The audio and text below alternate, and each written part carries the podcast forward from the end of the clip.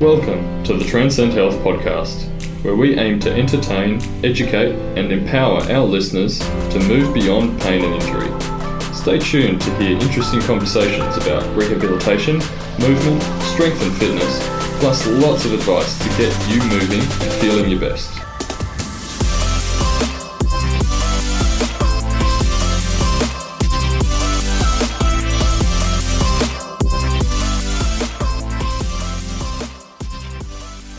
Howdy listeners. Welcome back to the Transcend Health podcast. You're here with Ollie Morsley, physio here at Transcend Health, and I'm joined by the two other physios here.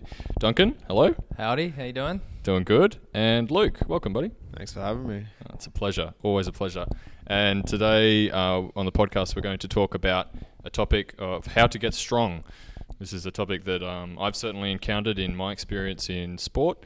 Um, a, a whole heap of people who are trying their best to, to develop strength and be as strong as they can possibly be, and, and often hit plateaus or blockades and feel like they can't get stronger or they don't know how. So that's going to be the topic today, gentlemen. Um, and I think this topic can definitely extend beyond performance in sport.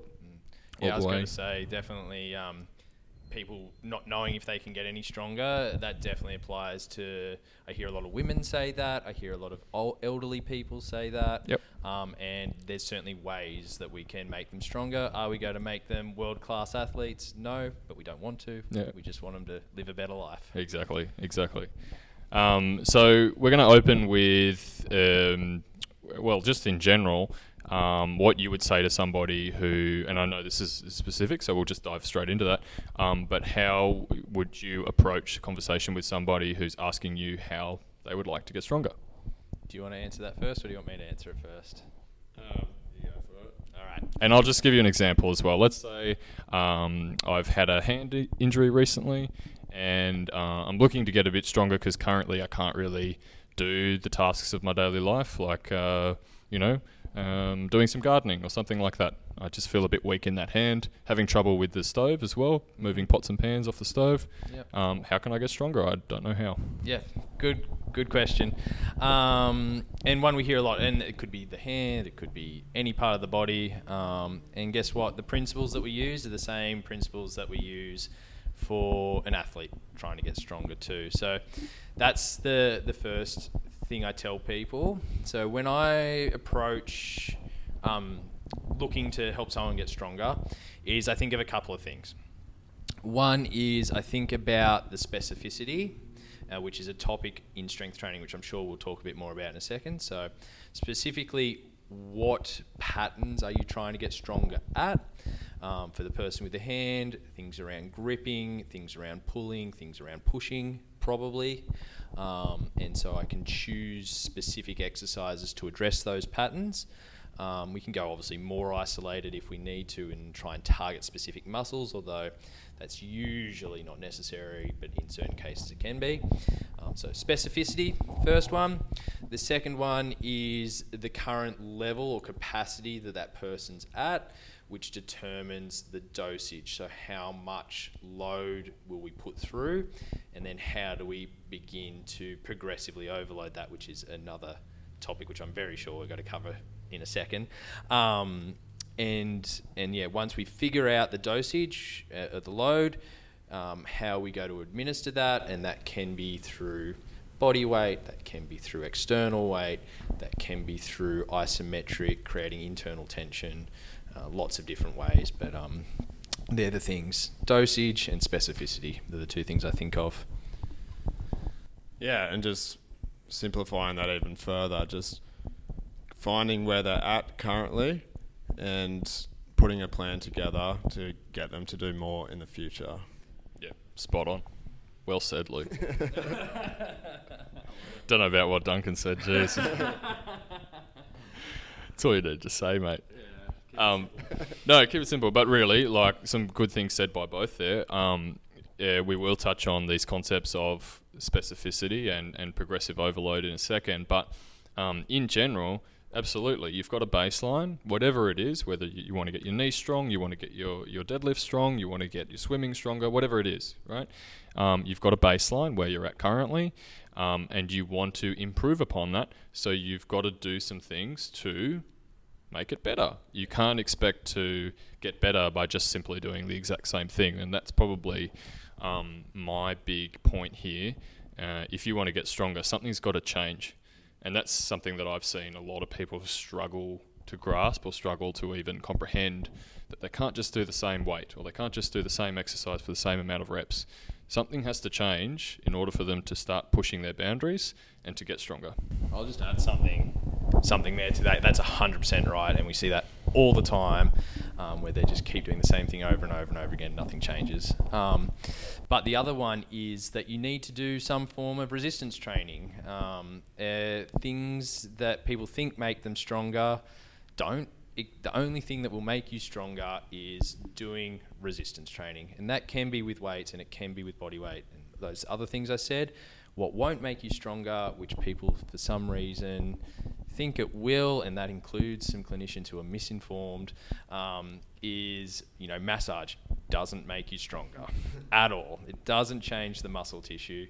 Um, the only thing that does that, that changes tissue, is either cutting you open with a scalpel. Uh, hitting the road at 60 k's an hour, which isn't advisable, um, or doing resistance training over an extended period of time. And that's also important. It doesn't happen after one session, it happens after consistent, repeated effort.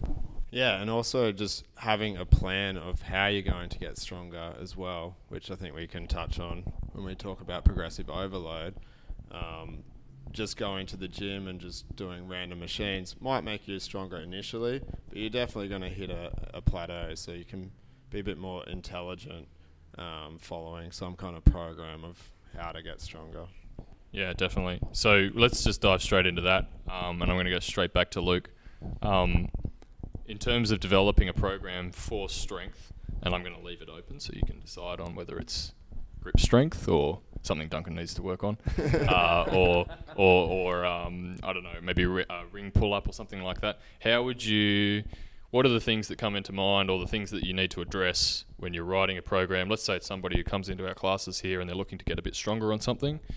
What are the things that you're considering when you're writing out a plan in that regard? Well, I think it's what I first said, finding where they're at initially. So in classes, we'll do testing with um, people before. So we'll get a baseline of where they are now. Say they can deadlift 30 kilos or they can do push ups on their knees we know that's a starting point, and then we're just simply just trying to add weight to that lift over time um, as they're getting stronger, and or if in the case of push-ups or any other kind of pushing movement like that, again, just making the exercise um, progressively harder by the way we manipulate the body or um, you know get them up on their toes over time.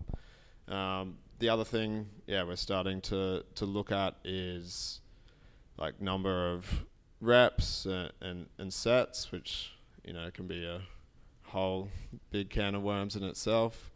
Um, but generally, trying to to look in a rep range that's kind of down the lower end, um, anywhere from I guess one to to eight or something like that. Um, when we're focusing on more strength, as we're starting to get higher rep range, we're just more focusing on endurance. Yeah, for sure. And the reason why we want the reps lower is so that you can move more weight or you can do the exercise in a harder capacity, right? Yeah, that's right. Um, strength training, like we talked about, is specific. So there's a specific rep ranges that target more pure strength there's rep ranges that target more muscle growth um, over strength. There's rep ranges that kind of do both, but neither as good as the specific ones. And then there's um, you know moving more towards endurance and stuff. We we Ollie and I do a shoot with the students when we take them on um, on how to prescribe exercise. And one of the tools that's not perfect and um, you know could and, and has been around for a very, very long time is um, not Pavlov, all right. Prilepin's. Thank you. Prilepin's chart um, that gives a, a, good guideline as to kind of where on the continuum certain sets and rep ranges sit. For example, um, one to three reps is usually pure strength with not much um, muscle building. It's more tuning things in and making you more efficient, but you know taxes you a lot. And then up around the eight to twelve to fifteen rep range, you got to be looking at more hypertrophy or more um, muscle building rep ranges. So that's um, the specificity thing, and then you've got the in between stuff. So let's talk a little bit more about specificity because we've talked about specificity in that regard. Um, but what I think of when I hear specificity, and I see this all the time in my years in the exercise industry, um, is people want to get stronger at a task, and so they do other tasks to get stronger at that Mm-hmm. task. Um, or you know, and then they wonder why they're not better at it. And a classic example that I've got at the moment, right, is um, um, I have a client who does sailing regularly, and he has to um, pull a rope in order to get you know pull up the anchor, for example, right? So he's sitting in a position and he's pulling, a- and he'd like to be a bit stronger at that. Now, that's a very specific task. You've got a boat that's on water, it's moving around. Um, you've got a rope that's potentially slippery and of different diameter. Uh, and you've got um, varied, varied load. There's so many different things that make that task what it is, and so it is such a hard thing to train, Yep. right? But we've worked out uh, an exercise that we can do to supplement um, some other ones uh, that seems to be helping, and we've tried desperately to make it as specific as possible. So I've got him sitting in the same sort of position that he would be sitting in um, when he does that task, and we've varied the resistance um, and so on. Do you want to talk a bit more about that topic? you Yeah, guys? for sure. That's a it's a really good one. Um, on that, um, yeah, to get better at the thing, you have to do the thing. um, so, and that goes for all things, whether it's lifting weights, whether it's swinging a golf club, whether it's uh, writing an essay, whatever. If it's a skill, you have to do the skill. What we also find when we're doing the thing, we'll use the um, your client with the the anchor. Is when we look at people doing it or we get some feedback on how they're doing it, we may pick apart areas or specific things within the bigger pattern that we can see could use some improvement. And what we can do at that point is take bits and pieces out and train them and then put them back in and see what uh, what's improved. And so it's kind of like um, you know, removing the engine, tinkering around with it, seeing if we improve the performance, putting it back in. But guess what? We still have to do the thing to see if the thing's improved. Um, and we call that in the strength and conditioning world accessory exercises. um, and, and often we'll use a lot of them, but we always, always, always have something that's specific practicing the task that the person's wanting to get better at along with any kind of accessory work that we might be doing. Yeah, and like there is a level of base level strength that some people might need to do the thing. That's true. Um, so, for instance, with handstands, um, if yeah someone came in and they couldn't do a push up or um, they couldn't hold a plank or doing anything like this, getting them just doing more handstands probably wouldn't be the most um, efficient path. So they'd have to have a, a base level of strength, which you could build up with the accessory exercises. But once you've built that strength, spending more time doing push ups and more time doing hollow body holds or planks is going to be not the best use of your time. Doing the thing, as in doing handstands, is going to get you better at doing handstands, uns- unsurprisingly. Yeah, it, but also it's not mindlessly doing the thing either. It's doing it with intention and reflection and realizing where you, you're wanting to improve whilst doing the task too. But Yeah. sorry, tangent. I I want to just ask you guys about perhaps some personal stories that you've had with this topic. I mean, I can personally relate to this uh, with my swimming. Once upon a time, I got to a point with my swimming where I thought that some extra strength might really, really help me. So, in addition to my training sessions uh, for swimming, I did some weight training. Um, and I actually kind of pulled back a little bit on the swimming and did more weight training. And I actually found that my swimming didn't improve. And this was something that really, really surprised me. Um, and I and this kind of sparked my professional journey. Um, but that was a really um, interesting experience for me. That uh, you know, oh, I can't just do a whole heap of push-ups and expect my freestyle to improve. That's weird. Why? Um, but it makes sense, right? Like a push up is completely different to freestyle. Um, uh, yeah, so I'm wondering if you guys have had similar experiences where you've tried something, perhaps when you were not as knowledgeable as you are now and were unsuccessful, or whether you've done something that has been really successful as well. Oh, for sure. I'll um, I'll let Luke answer this one first, um, but I think we've both got some stories here. Yeah, I don't know where you think I'm going with this, but um, I'll, I'll keep talking about handstands um, in the in the fact that just building some base level strength around that. So there was at a time when I kind of got a bit flat with doing the handstands. I wasn't as motivated, so I pushed more into strength training, and I um, was just doing some barbell work, some deadlifts, squats, you know, just all the typical kind of stuff. And then when I came back to the the handstand, I actually found like I could lock it in a little bit better because maybe my core was braced a little bit more, a um, little bit more stability around the shoulders. So I guess that's kind of opposite to what I was saying before, but you need that you need that base behind you, and if you are just only doing the thing um, and you're letting th- that base strength kind of fall away, which you know I've done previously with other things, just gone into the skill, just practicing the skills, and then the strength kind of falls away. So you definitely need to to balance out um, what you're trying to achieve with some underlying strength work. Yeah, yeah, absolutely. Um, and that goes back to what I was saying about pulling the car apart, tinkering with it, putting it back together, seeing, seeing kind of what's improved, or maybe what hasn't improved, or even sometimes what got worse. um, so yeah, I, I'll gi- I can give a couple of examples. I think um, personally. So uh, back uh, when I was at uni, I was playing uh, rugby union, and I'm not the biggest guy running around on the field. I'm still not the biggest guy running around on the field. But I thought, you know what? Put him in the back row. Put him, yeah, hundred percent, just second row. no, probably. No, I won't. I won't go into positions. Um, anyway, I was um, I was like, okay, if I want to move up the grades and get better, I need to get bigger and stronger. So I went to the gym to get bigger and stronger, and I did a lot of training, which now I realize back then I didn't because I wasn't as knowledgeable, but now I realize was really geared and programmed towards bodybuilding. So adding mass, um, which I did. I added like six kilos, ate a lot of food as well. That's a big part of it, which I won't go into. Added like six kilos, became stronger doing the bench press with my bicep curls, whatever. Um, and then went out on the rugby field and still got absolutely towed up by everyone um, and thrown around like a rag doll. Um, and that's an example of where what I probably needed to do in retrospect was change the type of strength training I was doing firstly and make it more specific to strength, power development, and speed, not bodybuilding.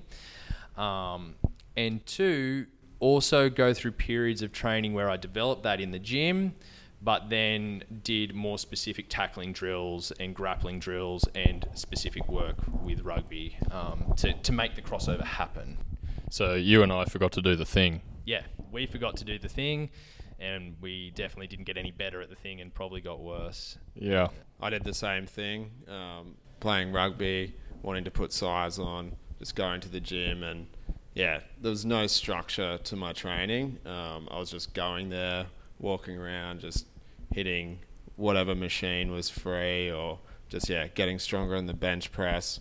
Very like bodybuilder type focus, and yeah, I'm not sure how much crossover that had to, to the to the rugby. Oh, for sure.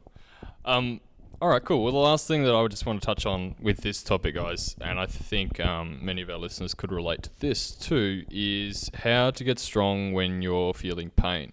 Mm. And whether uh, improvements in strength while you're under pain is actually a true strength gain or whether it's something else. Mm. Do you guys get what I'm talking about here? Or I think so. yeah, yeah. So let's say I'm recovering from a back injury, pretty common, um, and I just an everyday sort of person. I'm not an athlete in any way, um, but yeah, geez, picking up things at home is pretty hard. Picking up the grandkids, picking up my children, Mm. it's they feel heavy. Mhm. Uh, what can I do? Yeah. Um, And I'm in pain. and you're currently in pain as I'm speaking to you right now. In pain, a lot of pain. lot of when I sit here next to you, Yeah. Duncan, a lot of pain. That's understandable.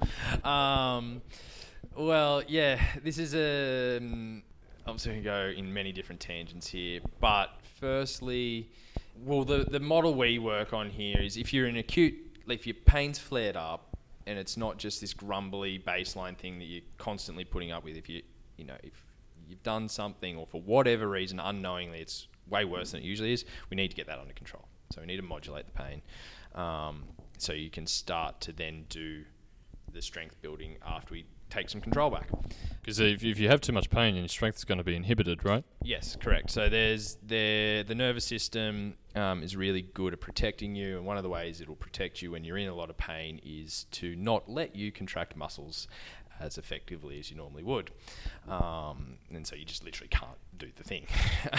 um, so yeah, firstly we'd get control of the pain. If that was done, and we'd done a few other things, we move into what we call facilitation get that working, get some thing, make you more aware of certain areas, perhaps get things switching on um, more effectively or efficiently. Um, then we'd move you into into strength training. Now, when we do that, you may still experience pain, um, and that's okay. You're allowed to experience pain. It's a human thing.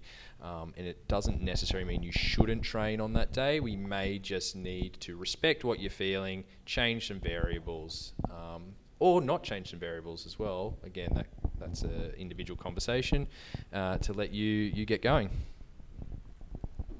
Yeah, and if we're talking about chronic pain as well, um, lots of beliefs and stuff start to form about what you can and can't do.